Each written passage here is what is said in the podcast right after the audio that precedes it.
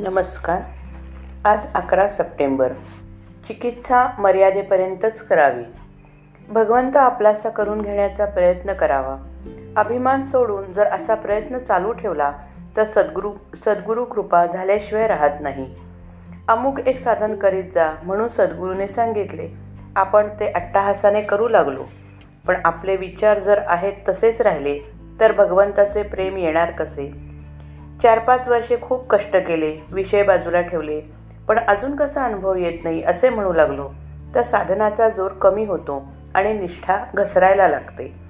जे काही होणार ते सद्गुरूच्याच इच्छेने त्याच्याच प्रेरणेने होते. अशी आपली ठाम श्रद्धा पाहिजे.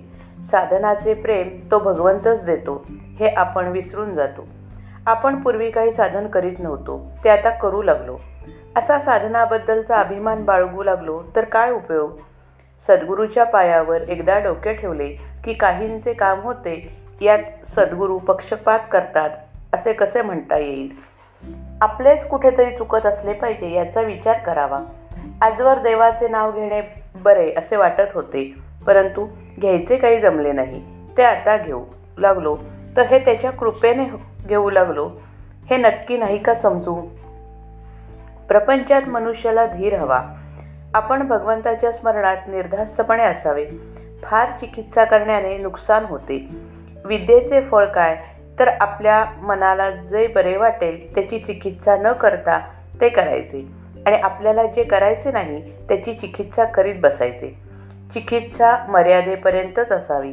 ती मर्यादेबाहेर गेली की आपण काय बोलतो हे आपल्या आपले आपल्यालाच कळत नाही. एक मुलगा रोज तालमीत जातो आणि चांगले दूध तूप खातो.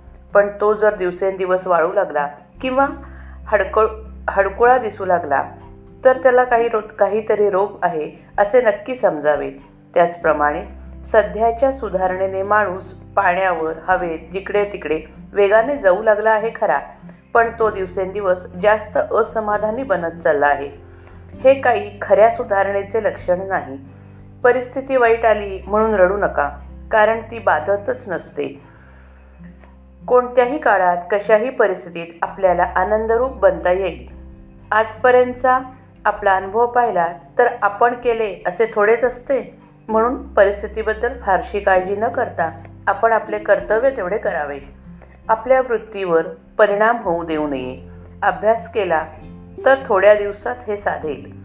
करता राम आहे असे ज्याला वाटले त्याने सर्व काही साधले. श्रीराम जय राम जय जय राम.